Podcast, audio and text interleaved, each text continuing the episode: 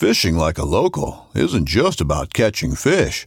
It's about connecting with the environment and the people who call it home.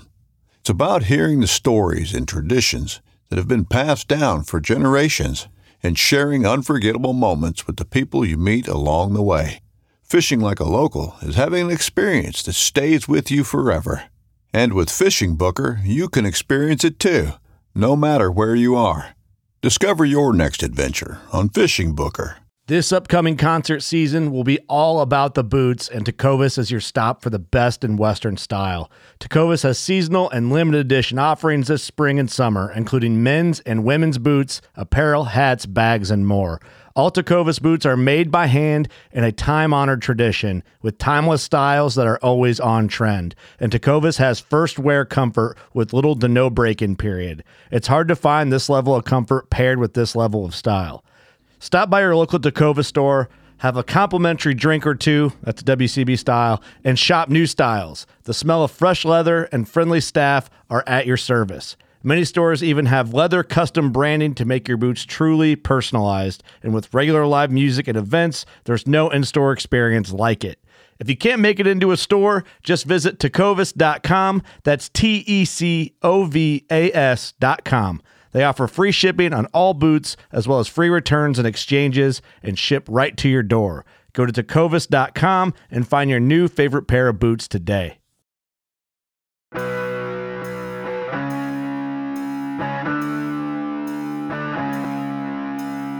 Pope and Young Club wants to welcome you as we rally together to ensure our bow hunting opportunities for today and tomorrow. You've come to the podcast that believes in preserving, protecting, and promoting the passion for bow hunting. Join us as we strive to be the voice of today's bow hunter. This is the Pope and Young Podcast.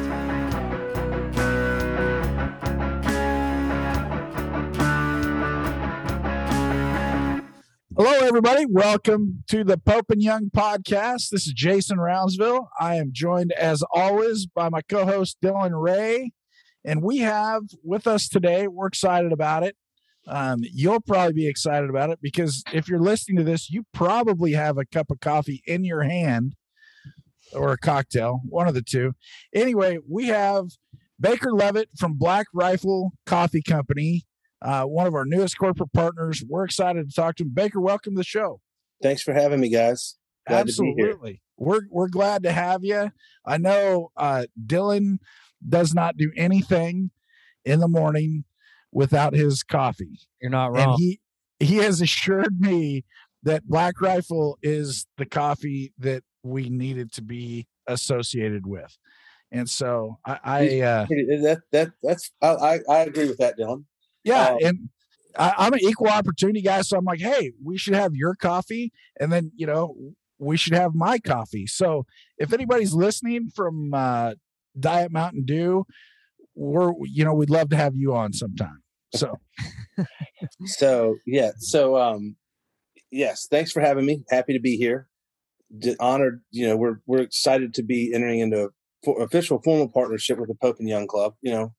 I grew up in South Georgia and Savannah on the coast, and, Pope and Young, get no deer in the book, especially with a bow, like how challenging that is. My Michael Shea, who's editor in chief of Free Range American, one of Black Rifle's publications, shot a deer in New York, third all day sit, super short defined season.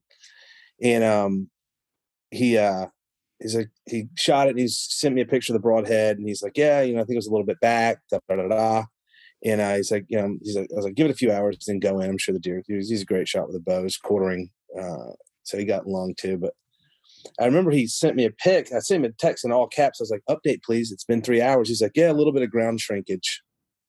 It's not a monster. I was like, dude, listen, man, like you climbed up in a tree in rain and snow, sleet, frozen snow, cold, wet, 3 days, all day sits, and you were able to shoot a 3.5-year-old 8-point buck, 4.5 with a bow. There's no shame in that. Like, yeah, right. Not many people can do that. Like you literally climbed up a tree with a bow and shot a buck. That's not like a spring chicken, 3.5, 4.5. Like, dude, that's something to be proud of. Now I was like, you know, if you're, you know, managing for trophy populations and stuff like that, and you've got thousands of acres, you know, I would let him walk, but that's not the situation you found yourself in. Like, dude, like, be proud of what you've just accomplished. He's like, no, you're right. Yeah. You're right. It's interesting. I just got back from a whitetail hunt in Wisconsin, and like the first thing that I was told is, they said, hey, just don't shoot a small one. And I'm like, okay, obviously you've been listening to the podcast, because right. I'm equal opportunity. You know, I'm like, I like to punch that tag, but I'm like, hey, your place, your rules. I'll, you know, I'm all for that. And got to sit in a tree, and let's see, it was super sunny, and then it rained like hell. And then we got sleet, and then we got snow, and then it was sunny again. And that was, I think, 28 minutes in Wisconsin. Yeah, you had all the seasons in like a 4-hour window. Oh, in 30 minutes or less. Yeah.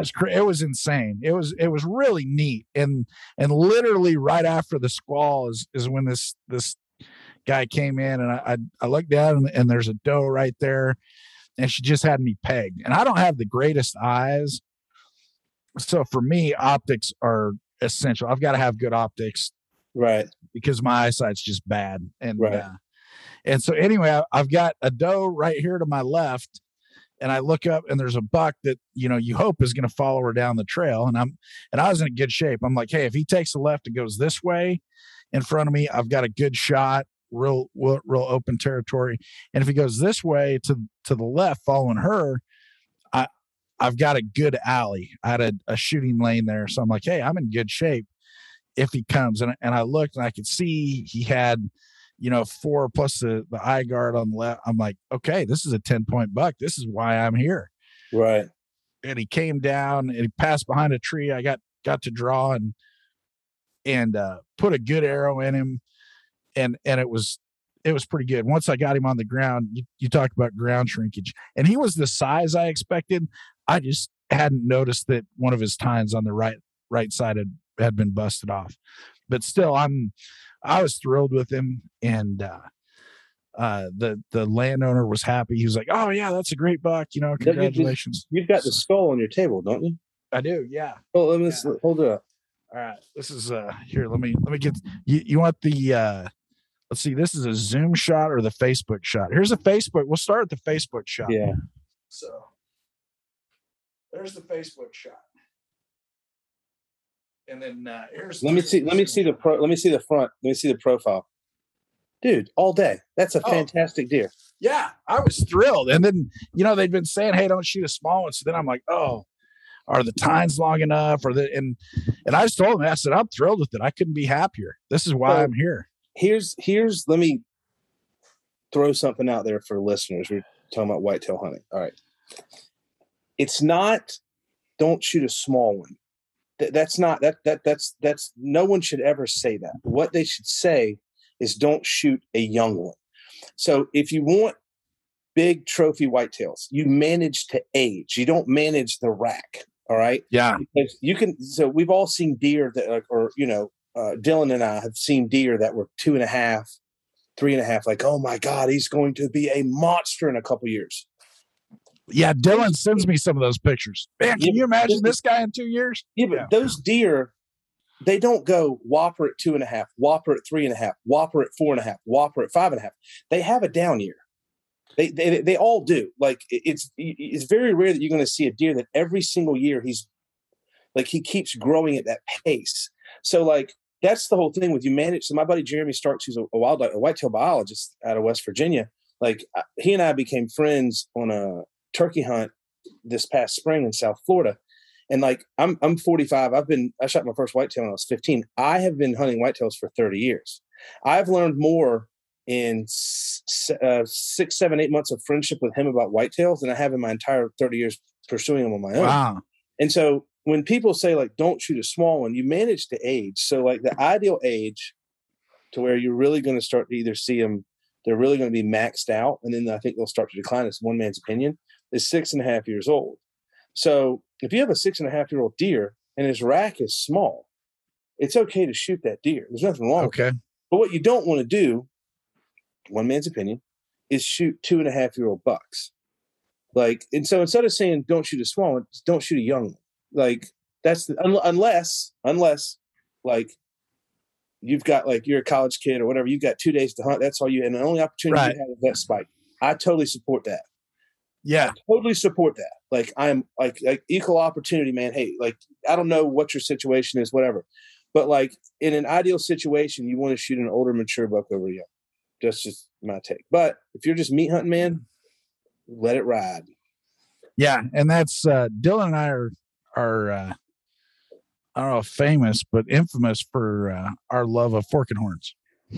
Or maybe it's just me and I throw him in the boat, so I'm not alone. Maybe that's what it really is.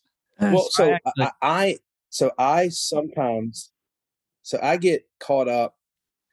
So I'm new to mule deer hunting. So I've shot 3 mule deer now. I shot one in Curtis, Nebraska this September, a nice 4x4 in full velvet with my bow. Like, just awesome, awesome story, awesome experience, awesome hunt. Everything about it was fantastic. I've got one above, or the foot over the, on the, in my bedroom. That's a whopper I shot in La Mesa, Texas a couple years ago. Melissa, my girlfriend, was there. Super cool experience. But when I see mule deer, I automatically default to whitetail. So like sight recognition, when I see like a scrub muley, I'm like thinking, man, that, you know, hell of a big whitetail. That's a shooter. And then I'm like, wait a minute, no, it's a forkhorn muley. What am I doing? No, I gotta reroute my thinking because I'm comparing this to a whitetail. And if that were a whitetail on our farm, he'd get run up real fast. Yeah, but yeah. I feel you on the forkhorn thing. I shot a buck this morning actually, and texted my dad, or I FaceTimed my dad, and he said, "Dude, you've sent me like 4 videos of 4 bigger deer than that this year." And I'm like, "Yeah, but they didn't catch me on the wrong day." Yeah, that's a fact. I was still trying to be a property manager at that time. Right now, I just want to kill something. Yeah, you're just trying to get something on the ground. Yeah, fill the tag. See, and that could change for me. That could change on the day. Or that could change on the minute. I had an antelope come in Wyoming this year, and I'm like, oh, that's clearly not a shooter. And then all of a sudden, he was drinking at the tank, and I'm sitting in this ground blind, and I'm like, you know what? I've always wanted to shoot something at a water tank, and maybe he's bigger than I think. Bam. He wasn't. You know, next thing you know, he wasn't. I had field judged him completely accurately, but I could change. I could talk myself into anything in 30 seconds. That's the interesting thing about new species for me. It's like, I just want to get one of them on the ground, and then we'll start building towards the resume of said species. So like I've been bear hunting a few times, and I've never had any success with bear until I was in Southern Colorado this year. I shot that really big elk. And then the next day, I shot my first bear, which just happened to be a 400-pound, nice, other phase black bear, like just chocolate, like beautiful, beautiful, big old bear. And the game warden, when he was sealing the skull, he goes, "This is your first bear?" I said, "Yes, sir, it was." He goes, "You will never shoot one bigger than this." And I was like, I'm totally fine with that. I'm okay with starting at the top. Yeah. Because I started at the bottom many, many times, you know? See, that's when I went to Africa, I was like, okay, my goal is just to get a good representative of the species down and then trophy hunt. And in every single case where I shot multiples of the same animal, my first one was the biggest in every single case. Kudu, oryx, the whole way around. So it was just how it worked out. The interesting thing about Africa is I've been over there a lot, and I've taken a bunch of people with me over the years, different groups of hunters. You know, hey, we're going to Africa. If you want to come, this is the cost, et cetera, et cetera. And I don't know, I've probably taken close to 30 people over the years. And it's funny because like the first day that we ended up, I'm like, what is that? And I'm like, that's an impala. They're like, can I shoot that? And I'm like, yeah, you can, but you don't maybe wait for a bigger one. They're like, okay. And then like 2 days later, they've seen 400 impala, and they don't get the same reaction. But the first reaction to different animals in Africa is always the best. Like, you can't compare. It's unbelievable, you know, warthogs, and they see Cape buffalo, and then they see their first wild giraffe, and they, you know, it's like, it's just overwhelming. The one animal over in Africa that I've shot a lot of, and I've only got like, it's a blessed buck, you know, like it's just they're all the same to me. But where we hunt in Limpopo, just south of Botswana, we're 2.4 kilometers south of the Botswana River. They're all about the same size. And I've got one whopper, and then all the rest of my blessed. There's part of the package. So we do a plains game package over there. Right.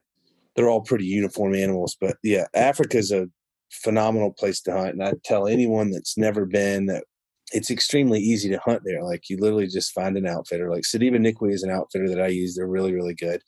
I think we're going to go with Crusader Safaris this summer, which reminds you, I need to reach out to them today. It's just awesome, man. Like, you buy a plane, you book a trip, send a deposit, buy a plane ticket, and that's it. And then you just go. Like, you don't need shots. You don't have to worry about a bunch of weird stuff. Like, right. Super easy. And like, you make a huge impact on those local communities by bringing in jobs. And like, you can land in Johannesburg and drive to the northernmost point to the Botswana border. And I could take 100 random people on that ride and say, every time we pass through a town that has a hunting concession attached to it, I want you to tell me. And every time we go through a town that does not have a concession, I want you to tell me as well. And everyone would get a 100 on that test, because you can tell the towns that have hunting concessions because there's kids, they've got food, they're dancing around, there's jobs, there's an energy in the air, and there's joy. Versus you go through these desolate towns that don't have hunting concessions, and you can tell because it's dust and the road, from Cormac McCarthy. It just sucks. Yeah, I love Africa. Africa. I went, and it was interesting because I went to a place that wasn't an outfitter. It was just a buddy had heard about this place that had big kudu, and that's his thing. So we went there, and it turns out it's just a private ranch. And we're the first Americans ever there. And so it was pretty neat, because I'm pretty sure that they used our deposit money to put in new walk-in coolers and build the chalets that we stayed in. Yeah. I mean, you could just see it. And then, when we'd go out and get an animal, it came back and it went to the whole, they had the camp there, and man, it was a neat thing. Everybody was excited about it. It wasn't. Yeah. I can't tell you how many times we pulled up to the skinny shed, there'd be a cop there. And I'm like, what the hell? Why is there a cop standing here? You pull up and, they'd buy a whole warthog. What'd you guys shoot today? Warthog, Impala. And they'd, and I'd looked at him and said, hey man, like, if he wants that meat, find out what he's going to do with it, but like, give it to him. Like, I don't, like, do you mind? It's like, well, I insist. And so a lot of that meat that most of the meat that we hunt with the animals that we kill over there, it goes to the orphanages, the local school orphanages. It teaches the kids how to read and improve their testing and all that stuff. So that's what really irritates me about these environmentalists. And they see that someone shoots something in Africa and they lose their mind. It's like, first of all, you've never been to Africa. You don't even know where in the hell this animal was shot. You just see an animal that you think that some person that you don't know from a state you don't live in should not have done that. However, I have done more for that country in my 12 trips over there than you and all of your friends combined will do in your lifetimes. Yes. And 100 lifetimes. In 100 lifetimes. And more importantly, I know more about the animals in Africa and animals in general than you will ever know. And that's strictly because I've spent the past 3 decades of my life interacting with them and chasing them all over this damn world, but yeah, Africa is rad, dude. You can get like a really good plains game package for like $3,000, 6 animals, plane ticket. You're going to fly out of Delta flight on Friday night, Delta flight 204 or Delta flight 201 leaves out of Atlanta on Friday at 8:04 PM. And you're going to land in Johannesburg. Then it's a 15 hour flight. You're going to sleep through the most of it. And then you got a 5-hour car ride north, to Limpopo, and then it's game on. Like it's that easy. You don't have to have shots. You don't have to have a bunch of weirdo ass paperwork. Like you don't need to take your own rifle. You can use the PH's rifle. They all have them. Makes your life a lot simpler. You don't have to lug stuff around. And it's just, I highly recommend it. And we bow hunt over there. So yeah, we hunt waterholes. It's definitely worth doing. And you mention it, and I was on the plane with some, they call them greenies, the environmentalists. Yeah. Greenies. Yeah. I call them greenies too. And so it's one of those things when I'm on the playing with some of these folks, and oh, what are you doing? Oh, we're going on safari. Oh, us too. And oh, what are you going to shoot over there? A camera, you know? And they're talking. And so it's interesting because you start talking to them, and even people that have the, you know, the emotional attachment to elephants. It's like, okay, well, Botswana kills more elephants.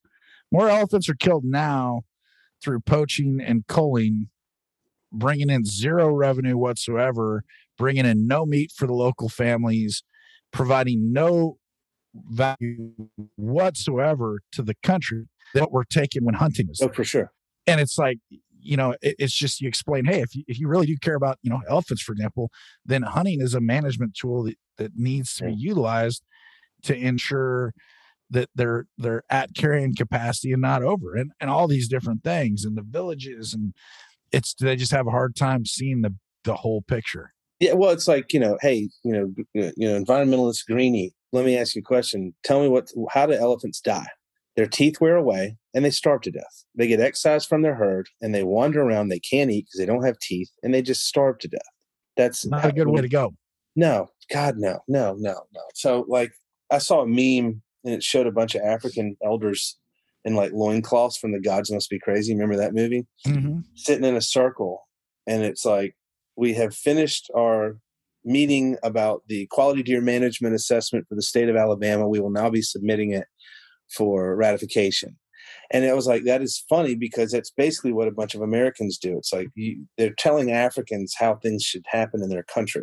Yeah. And it's like, go back to your little house and wherever and be quiet. Like, you don't contribute anything. You just make noise. And they don't understand. It's a different wildlife management model. We have the North American wildlife plan and it works. It works very well for us. But over there are places they think, oh, if you just leave it alone, then there will be gazelles and kudu and elephants everywhere prancing around. No, right.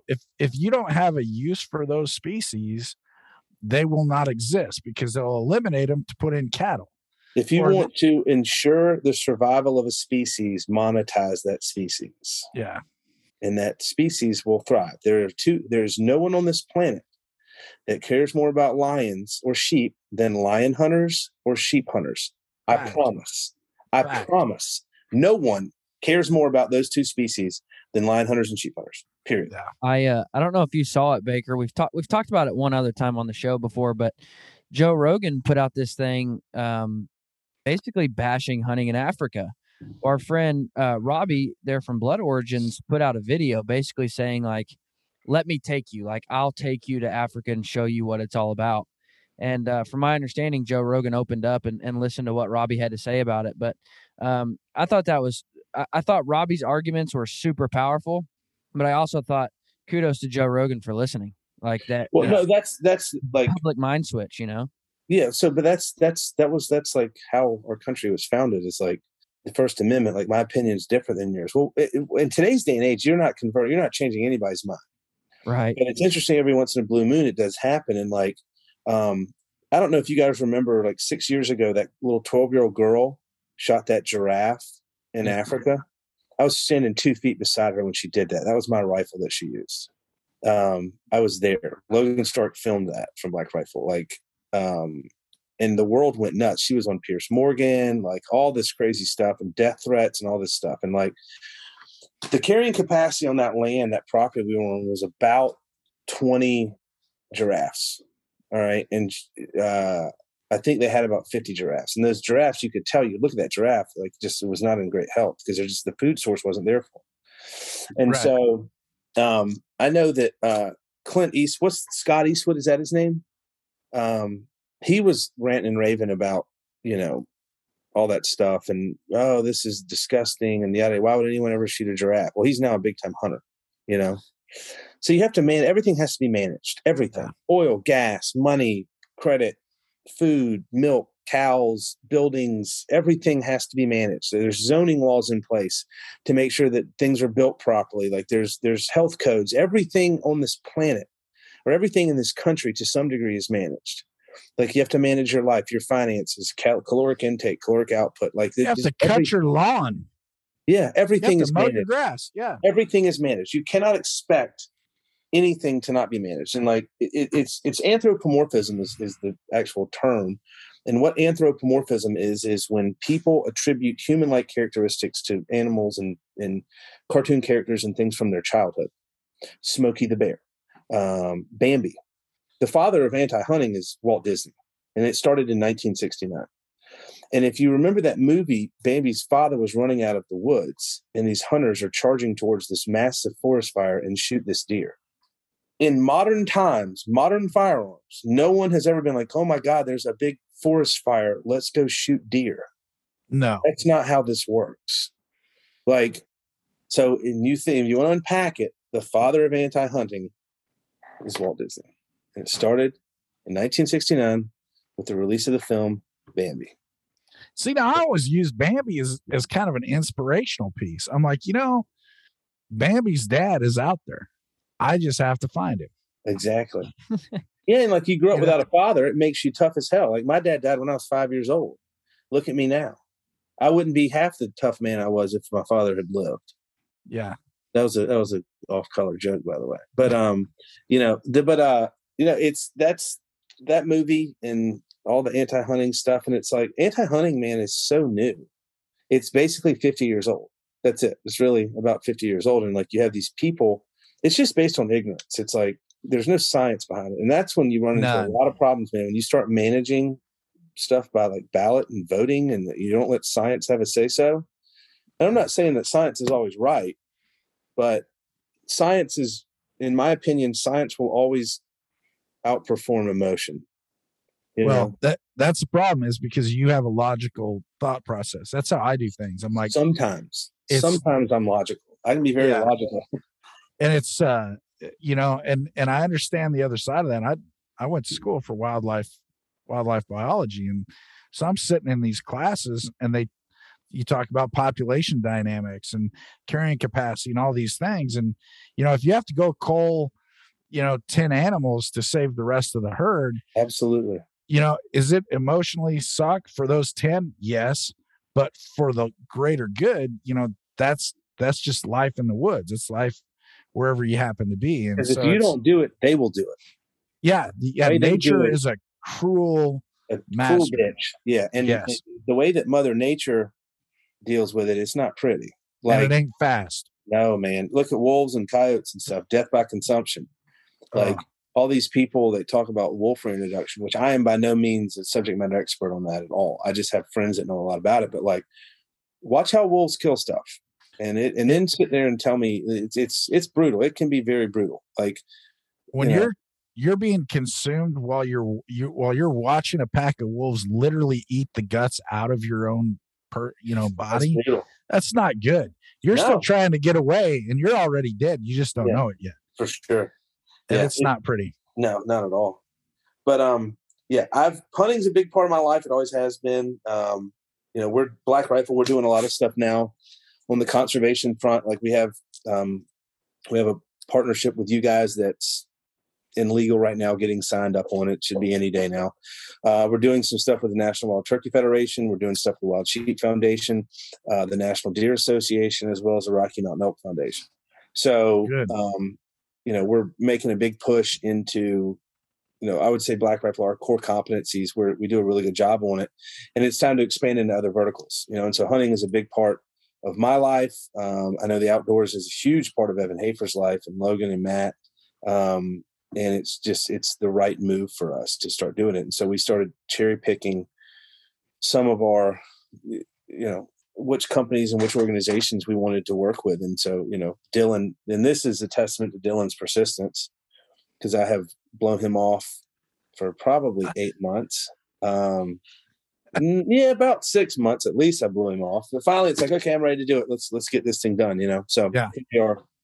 And hey, he does not take no for an answer. You now realize this. Yeah. And he's very polite about it. Like he's just got this polite nudge. He's got this way of nudging you. Like, hey, you flake. Hey, look at me 2 weeks ago. I'm drinking your coffee again. Yeah. That's what's funny is every morning you wake up, you make a cup of coffee, and it reminds you, you're like, man, I gotta get with Baker. Yeah. It works. Hey, I'll do this though. Well, let me just give a testimony, like shameless plug. I love coffee and I love good coffee. Like, you know, I don't run to the gas station and buy coffee. And I always thought, I mean, for years, I thought Black Rifle was gimmicky. Like, oh, it's just another Folgers rebranded for the outdoor industry. I was at Cabela's and I was Christmas shopping and I was Christmas shopping for my dad. And I'm like, I'll just grab a bag of coffee. He'll think that's cool. So I bought it for him, took it home for Christmas. And my brother was like, hey, dude, I brought my pour over. I'm going to make a cup of coffee. And I'm like, sure. And it was a fantastic cup of coffee. And then you start looking into the organization. And you're like, wait a second. They're not just marketing towards the outdoor industry. They're supporting me as a hunter by supporting NDA and NWTF, and of course now us. And I was like, man, this is a company that I will personally stand behind because they stand behind me. So kudos to Black Rifle. Yeah. Well, so it's go ahead. You know, for us, admittedly, I'm not a coffee drinker. I've got my Diet Dew every morning, but when you look at the industry and you look at who's active in it, you know, we talk all the time about, you know, who would you have as a partner if you could choose anybody? And, you know, you look at it and, okay, if you could choose any e-bike, it's Baku. And, you know, we're fortunate enough to get to work with them. If you could choose any coffee company, who would it be? It would be Black Rifle. It is Black Rifle. And so it's kind of nice for us at Pope and Young to be able to literally work with the companies that you would choose to work with. And it's that way across the board. So we're super excited about it. Pope and Young was a no-brainer for us. NWTF, no-brainer. Wild Sheep Foundation, no-brainer. Rocky Mountain Elk Foundation, no-brainer. National Deer Association, from the South. Boone and Crockett. They'll be in round two. We'll see what they're about. It's the companies that are just no-brainers. It's an easy decision, and we're excited about it. You know, I don't know if I'm allowed to say this, but like I got Evan and Logan going on an elk relocation trip where they're going to net some elk and relocate them. And I'm not going to say where or when or whatever, but there's just a lot of cool stuff going on. Yeah. And those guys have worked their asses off for 8 years. I mean, we started Black Rifle with $1,800 about 8 years ago. And this is all public knowledge. We'll do about $240 million in sales this year. And but I'm not trying to brag on that. I'm just trying to brag on my friends because they did this with just hard work. Like none of them had like an inheritance or rich parents or rich uncles. None of them won the lotto. They bootstrapped it. They didn't have any money. They just worked their butts off. And Evan went years without getting paid and maxed out credit cards and, you know, driving his wife crazy, always gone, not having any money. And, you know, just hard work. And that's all it is. And, you know, and it's interesting, like Evan actually owns a rafting company, Idaho River Adventures. And he bought that when he was in the military. And he'd come back from deployment and he'd go hop on the oar boats and work the rafting job for just to kind of recenter himself. And, you know, for big fly fishing guy and all that stuff. And so, you know, it's just been an awesome journey to see from nothing to where we are now. And, you know, I don't take credit for much, but I bought Evan and Matt and Logan their first bows about 4 years ago because I wanted them to get into hunting. I remember that video. Like they put out a video of like first time. That's awesome. Bows. I remember that. Yeah. And so, but like, I saw this Sitka film called Place of Peace. It was about Bobby Farmer, who's a third group special forces guy, and he had some bad PTSD. And the thing that kept him from killing himself was he found a bow in the garage one night and started shooting it. We had one arrow. So 20, he'd shoot it, go get the arrow, walk back 20 yards, shoot it again. And so when you're shooting a bow, you guys know as well as anyone, it's hard to get distracted. Like you can't, like a rifle, you can daydream, your mind can wander, but with a bow, you have to stay focused because there's a push, a pull. If you let off, you know, there's a lot of crazy shit can happen. And so I got those bows for them. And I just thought, we'll get into hunting eventually. And when we do get into hunting, it's going to be my job to take us into the hunting space. And planting seeds and watering my seeds and the hunting space within the company. And, you know, and eventually now everything's sprouting. So this past summer, like, hey, we're going to go hardcore in the hunting space. We want you to lead us. And I was like, all right, you got it. So for me, it's just been the dream come true. Now I get to start doing, and it's like, you know, you get older, you start thinking about your legacy. I'm not a big credit guy, but like, you know, I do, for me, when it's all said and done, I would like my name mentioned when Black Rifle and the outdoor and the hunting space is mentioned. I would like my name to be mentioned. And then, so I'm working my butt off to make sure that Black Rifle is, we're going into that space. We're doing it the right way. And we're doing it with the right people and the right companies. Well, it's just nice because I appreciate companies that give back. You see a lot of people that come into the outdoor arena and, you know, there's almost a progression where, oh, we're new in the hunting industry. So we're just going to take. And then after you're around long enough, then you realize, hey, you know, it's time to give back. And so it's nice because I see Black Rifle as giving back to get into the space almost. I mean, you guys are 100%. Yeah. So I appreciate, having been in the industry for a long time, the way you guys approach it. And yeah, it's interesting. That's the way I do things. It's like, hey, lead with a give, follow with an ask. So it's like, hey, what, like, and you know, Dylan and I talked about this, like, we have no interest in being a company that writes a check to a conservation organization. And it's like, all right, you know, see you later, guys, have fun. No, that's not how it works. So we want to do things. We want partners.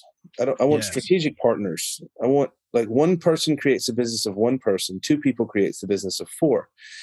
I want to work with companies that want to grow. They just don't want to take a check and then go chase other checks. Like, I don't deal with check chasers. We deal with partners. That's how Black Rifle got to where it is today, is through a laundry list of strategic partners, people and companies that we've worked with for the past 8 years. Yeah. And that's what we strive to be, is that relationship driven partner that, you know, people want to work with. It's like, hey, why are you part of Pope and Young? You know, because I can't imagine not being part of Pope and Young. Yeah. That's why. That's the proper answer. Yeah. Plus, sounds like we're, you know, with all you guys bow hunt down there, we're going to have to find a measure close by. Yeah. Yes. I'll tell you what we need to do, Jason, is we need to put together a Black Rifle Pope and Young hunt where we all meet up and go on a Pope and Young hunt and Black Rifle little competition for the week. You think they can handle that? If it's going to happen, it's going to happen in Texas. Hard like to bow hunt in Texas. Texas is hard bow hunting. Not a lot of trees. They love a ground blind, you know. I love a ground blind, and I'm okay with the tree unless it's too tall because I'm not a big heights guy. So, you know what's interesting about ground blinds? A lot of people make fun of ground blinds. You know what ground blinds do really, really well? Hide scent. Maintain and control your scent. Most people are like, oh, ground blind. It's like, all right, man, here's the deal. You get up in your tree stand with a little subtle wind and watch what happens to your scent. I'll get in a ground blind and let's see what happens to my scent. We'll both take a smoke grenade and pull the pin, set it in the ground blind, and then we'll go take one and put it in a lock one and watch what happens to the scent. You'd be shot. You would be amazed. You would be amazed at the difference. Yeah. It's, you know, especially in an afternoon sit, especially on an afternoon sit. Yeah. Pushes that scent down. I've hunted a lot of elk out of ground blinds. Really? They just work really well for the way we hunt, where I hunt. And it's amazing, you know, and you always hear about, you know, whitetails and how wary they are. And I'm sure that's the case, but I mean, I've been in the middle of a herd of 130 elk before where they're literally milling all around you. And I mean, I've seen elk where they wind you. They don't just, it's not like they pick up ahead and they look for you. They wind you and they turn, they're gone. They just leave. There's no warning. There's just like, oops, they saw something they didn't like. And you just hear them run up the mountain. Right. So it's, they are very effective, more effective than some people probably give them credit for. Shot my deer this morning out of a ground blind, 19 yards. Now, let me say this about ground blinds with regards to bow hunting. It's got to be the right ground blind, because if the opening is wrong, you will be shooting arrows through the guilty guilty. I remember when we got the Farm in Americas 3.5 years ago, that first season, like we didn't have time to prep. It was purchased in a month into the season. And so my buddy, Mike, I'm not going to tell you the brand of bow I was shooting a Hoyt. And my friend Michael goes, he goes, man, that bow's loud. And I was like, you think so? He said, yeah. I was like, dang, whatever. So I shot over the back of a couple does out of this ground blind first afternoon set. It was a rickety piece of crap ground blind. Like, just didn't have time to buy a new one. We just rolled into town and got in the woods. And I set it up on this point. And if I was shooting this way, I was shooting over the backs of whitetails at like 20 yards. I was like, what does like what is going on? And these are 18, 21-yard shots. And I'm shooting over their back. And I kept thinking, man, damn, this bow is really loud. Maybe they're jumping the string. And then there was a slit in the front where it was kind of open. It wouldn't zip shut. And I shot two does that first afternoon right through that slit that was open, just 12 ring. And there was a brush pile behind him. And it was funny. It was a complete pass through. And both arrows stuck in the same log at 2 feet apart. It was kind of crazy. And then I missed some more in front of me. And then the next morning, I missed one at 13 yards over its back at 13 yards right in front of me, shooting straight ahead. And then finally, I was like, I was getting really mad. And I was kind of hunched over. I was like, God. And I was like, wait a minute, what are those holes? Because my eyes dropped down and there was 6 holes in that tarp, in the ground line. In the thick fabric, not the sheet. Yeah, the like the heavy plastic stuff. Yeah. And I just thought, no. And so I drew my bow back and I'm looking at arrow clearance and I was like, what the hell, man? Yeah. And so if you have one that has the deep V, you can only shoot dead nut straight ahead of you. So you got to have a thicker, wider opening because you won't have arrow clearance. Because I mean, I've drawn it back and been like, I can make it work. And I was like, I can't make it work. Yeah. That's why I use a tall chair. Because it gives you a little bit more. No, but if the opening isn't wide enough, it doesn't matter how tall your chair. If you have a rifle ground blind, you're not shooting a bow out of it. Yeah, I got one for you. We went down to Texas and we're setting up all these blinds. We got there, 1 p.m. We're like, well, let's set up a bunch of blinds and hop in for the evening. So we set up all these blinds. My buddy had a brand new blind, out of the box. Just we set it up and. We dispersed and I ended up in his blind and I was shooting my recurve and some javelinas come in and I shot a javelina with my recurve. And I was like, that made a god awful noise when I shot that. And I looked up and the top tip of that recurve just zipped through the top of that blind as I fired. And so he had a rip in the top of his blind, a foot long. I put a piece of black duct tape over it and never told him about it. Never heard a word about it. Never said anything. Never said anything. I thought he did it. Yeah, he probably thought I did. He's probably like, dang, how did I do that, man? This is new. I will tell you this, though. I hunted, if you look on my Instagram, Black Baker, you'll see I shot this photo, the most beautiful sunset on the farm where we hunt. The most stunning, sunrise is out of a ground blind that just looks like, I don't know if you can see that. That's awesome. Yeah, and if you look closely... Where's that at? That's in Americus, Georgia. If you look closely, you'll see... Wait a minute. See that buck? Oh, yeah. Dude, nice. It's huge. He's young and he's just massive. Like, he's that wide, and it's just like... I've got video of him. He, came in, and it's funny. We were talking about hunting, shooting to age and managing to age as opposed to antler size. He's a young stud. He's wide. He's tall. Just 2.5. He's a beast. So he got a pass. But I got some good photos of him. He's a hammer, man. That's cool. Hammer. Yeah, yeah. That was out of a ground blind. Yeah. I remember the first time I shot something out of a ground blind, I had a couple of elk come by, and they were just feeding out in front of me. And I'm like, I think now's my chance. I've been hunting pretty hard and I was running out of time. So I'm like, I'm going to take one of these. And I had the mesh screens up and you do those. I know. Well, now I know that. At the time I didn't really trust it. And so I'm like, maybe I can just pull this screen down. And it was the old ones that were Velcro all the way around. And so I go up and I get about not 2 inches of Velcro down. I get 2 Velcro hairs. And all of a sudden both those elk are just looking at me, just staring me down. And I'm like, okay, that's not going to work. So I'm going to go through it, and haven't had any problems. Yeah. So if you look on their websites of the companies that make the blinds, like there's been studies of shooting through the mesh, and it's, you're off by like a couple millimeter change. Yeah. Dead nuts, basically. Yeah. Yeah. What about mechanical?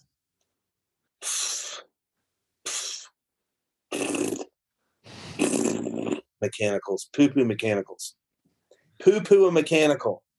No. Why? What's no?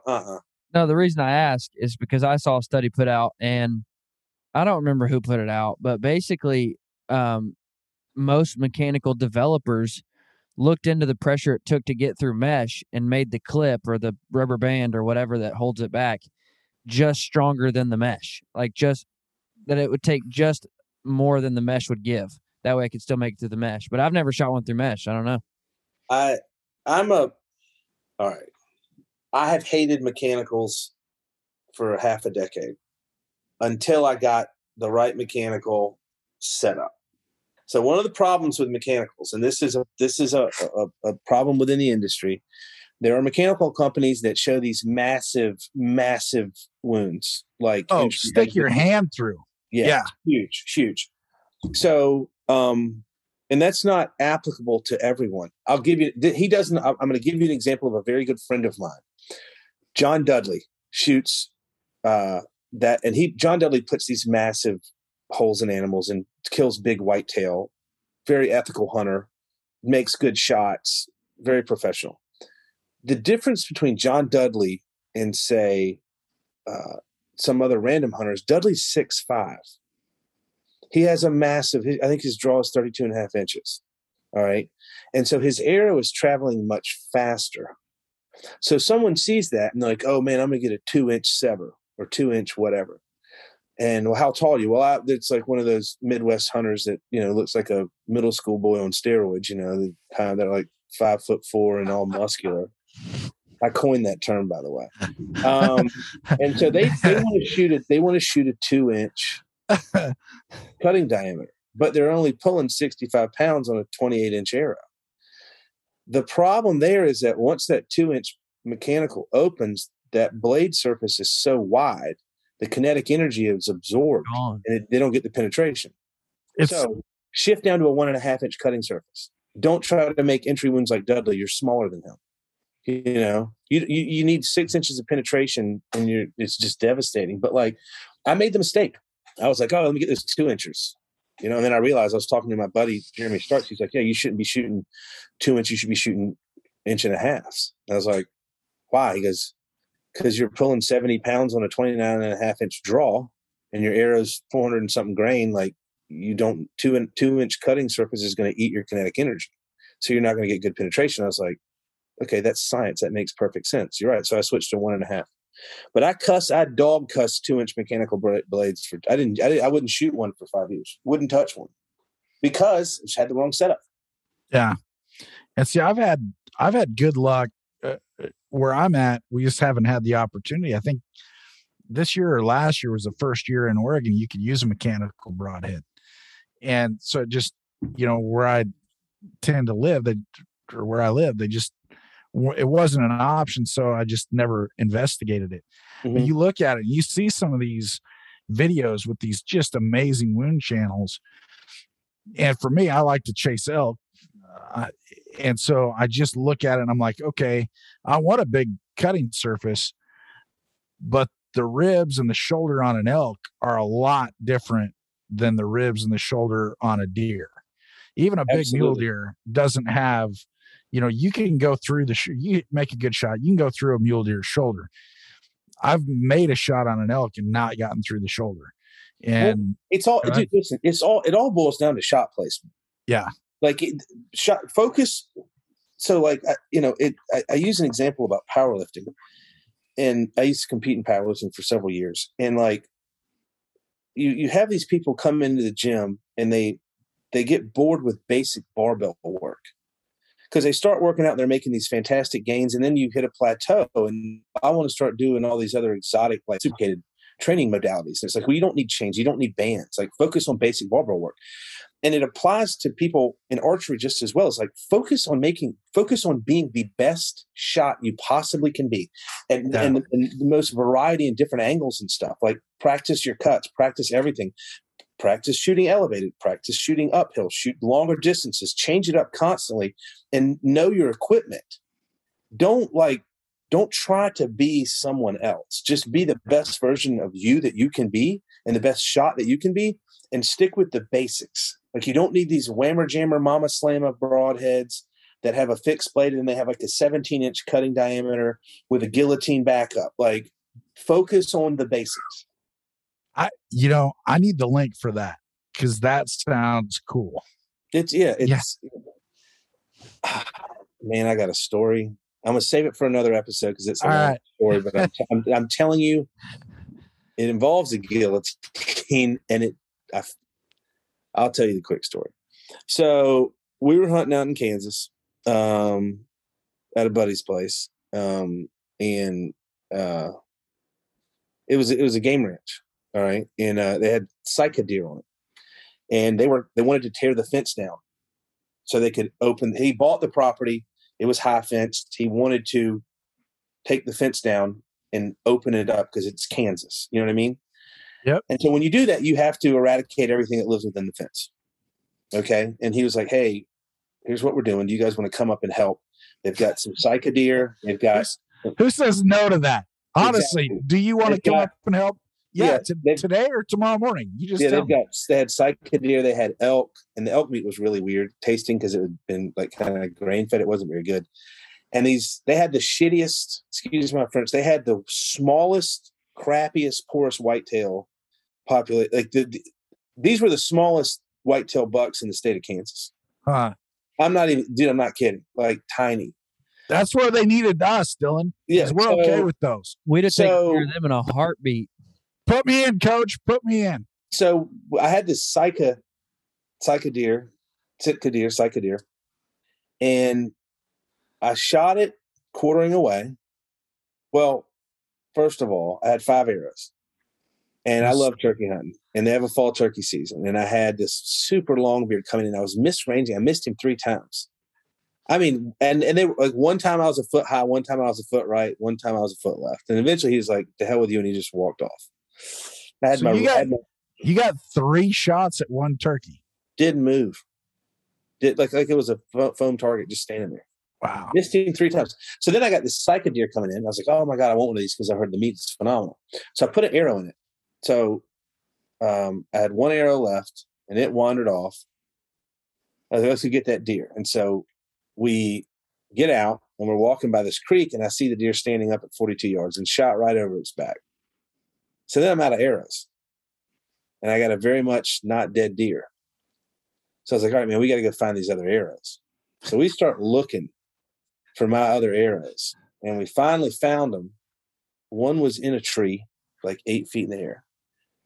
Finally found one on the ground. That was at the base of a tree. Went to pull that out and lost the broadhead, but it didn't strip the screws. It was kind of strange. So I'm looking for my other arrow, and I look down, and in the base of this big old oak tree is a guillotine broadhead with no shaft in it.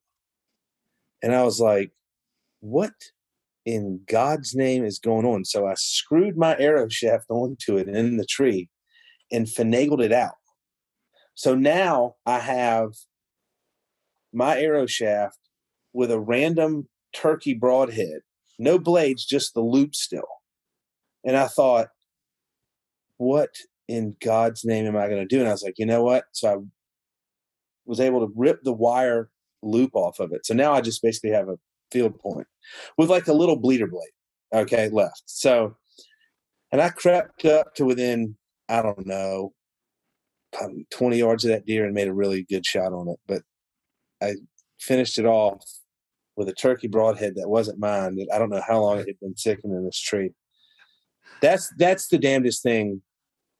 I've hunted on 4 continents. I've got some insane hunting stories. I mean, like, some insane hunting stories. But like, as far as like a mental kind of like, what in the, that's not mine, but I'll use it. You know, like What are the chances? You know what I mean? So I've got like just a ton of those, but that is the one story that like really blew my mind.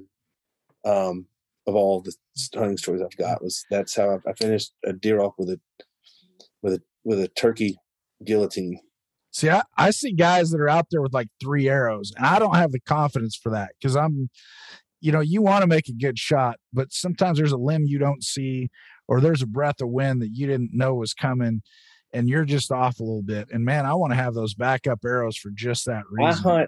I hunt elk and muleys with 3 arrows, and I hunt southern whitetails.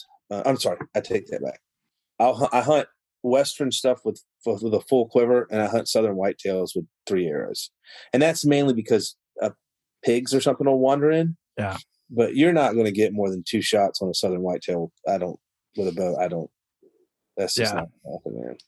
Yeah, no, I've got a 6 arrow quiver now, because they make them in 4 and 6. I obviously got the 6 because they don't make an 8. But back when I first started, I think I had my quiver at that time either held 8 in the broadhead hood and it had 2 on the outside, or it might have been 10 and 2. It was either a 10 or a 12 arrow quiver. And man, that bit, if I left, it was full. So that's wild. But just in case, you just never know. Be prepared. That's great advice. And but once again, I have not run out of arrows on an animal. So. I have. Absolutely, I have. Yeah. But and see, if I would have needed the turkey point, I'd have just maybe had one on the outside there. Although I don't want to shoot a deer with a judo point or something. No, it wasn't a judo. It was a ghillie. Yeah. But I pulled the wire piece off. Like I ripped that off. So I just basically had a field point with a bleeder blade. Yeah. And I ended up shooting him like kind of in the heart, you know, you hit him in the heart. It doesn't matter what you hit, you know, to the contrary of what we were talking about earlier with wound channels, you make the right shot and any blade will get it done. Yeah. I had an uncle one time, you know, I don't have to worry about him ever listening to this, borrowed a bow from one of my cousins. So his nephew. And I just wanted to tinker around with it for a while. And so my cousin left the bow for him. And a day later, he called him and said, "Dude, I just shot a deer with that bow you gave me." And he said, "Oh, really? Like, tell me about it, man." He said, "I went and set up against a tree, and it wandered by, and I shot it." And he said, "Oh, man, that's really cool, man." He's like, "So you went and bought you some broadheads?" And he said, "What's that?" And he's like that to hunt with. And he said, "No, I just shot him with what you gave me." And he said, "Those are field points, dude." And he said, "You can't shoot a deer with that." He's like, "I'm standing over it right now. I mean, killed it, 12 ringed it, deader than a doornail." He's like, I shot it. I've already got the deer. What do you mean I can't do that?" And he's like, "Well, okay. Don't do it again. Don't do it again." Exactly. Don't do it again. Yeah. Inch off. You ain't got it. That's awesome. Yeah. Yeah.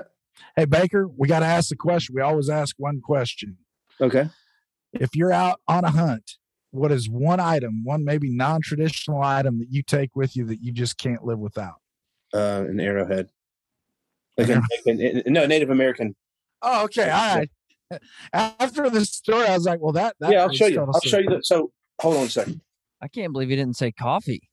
That's what I was expecting. That's like the second time that we've just not quite nailed what we thought they were. What do you think I was going to say?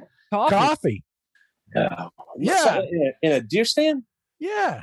In the South?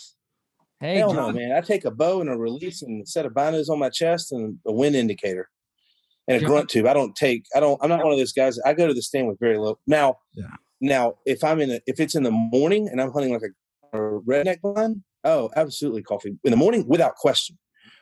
If I'm in a lock horn? No, I minimalist. But I found this arrowhead. Oh, wow.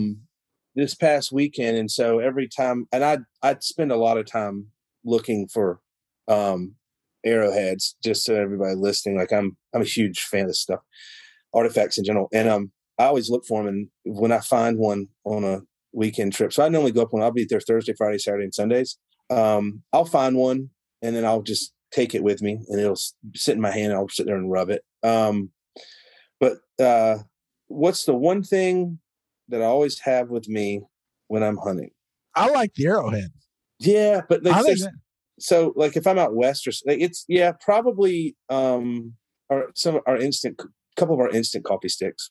Gotcha. Which I think we make the best instant coffee in the world, and I will argue and debate. No question about it. Compete with anyone on that, but I like having these things on me. Just one, I like finding them, and two, I kind of feel like I'm a little bit more tied in to nature, and I'll sit there and rub it, and just knowing that it's there, it kind of, I mean, it's weird. It just brings some kind of a calm to me. Because I, like growing up, man, I was a huge fan of the West and cowboys and Indians and the settling of the West and all that stuff, man. I don't know. I just think this stuff's so super cool. Artifacts and like these things are thousands of years old. Like it's not like, you know what I mean? So pretty awesome. But so you find broadheads no matter how old they are, whether they're a year old or 1,000 years old, you can find 10,000 years. I've got some really old ones too. So yeah, man. But yeah, guys, well, I Baker, really appreciate it. Thanks so much for joining us. We appreciate you. Appreciate Black Rifle Coffee. And for our listeners, if you haven't tried it, check it out. You will not be disappointed. So thanks so much. Have a great day. All right, guys. Nice talking to you. Appreciate it.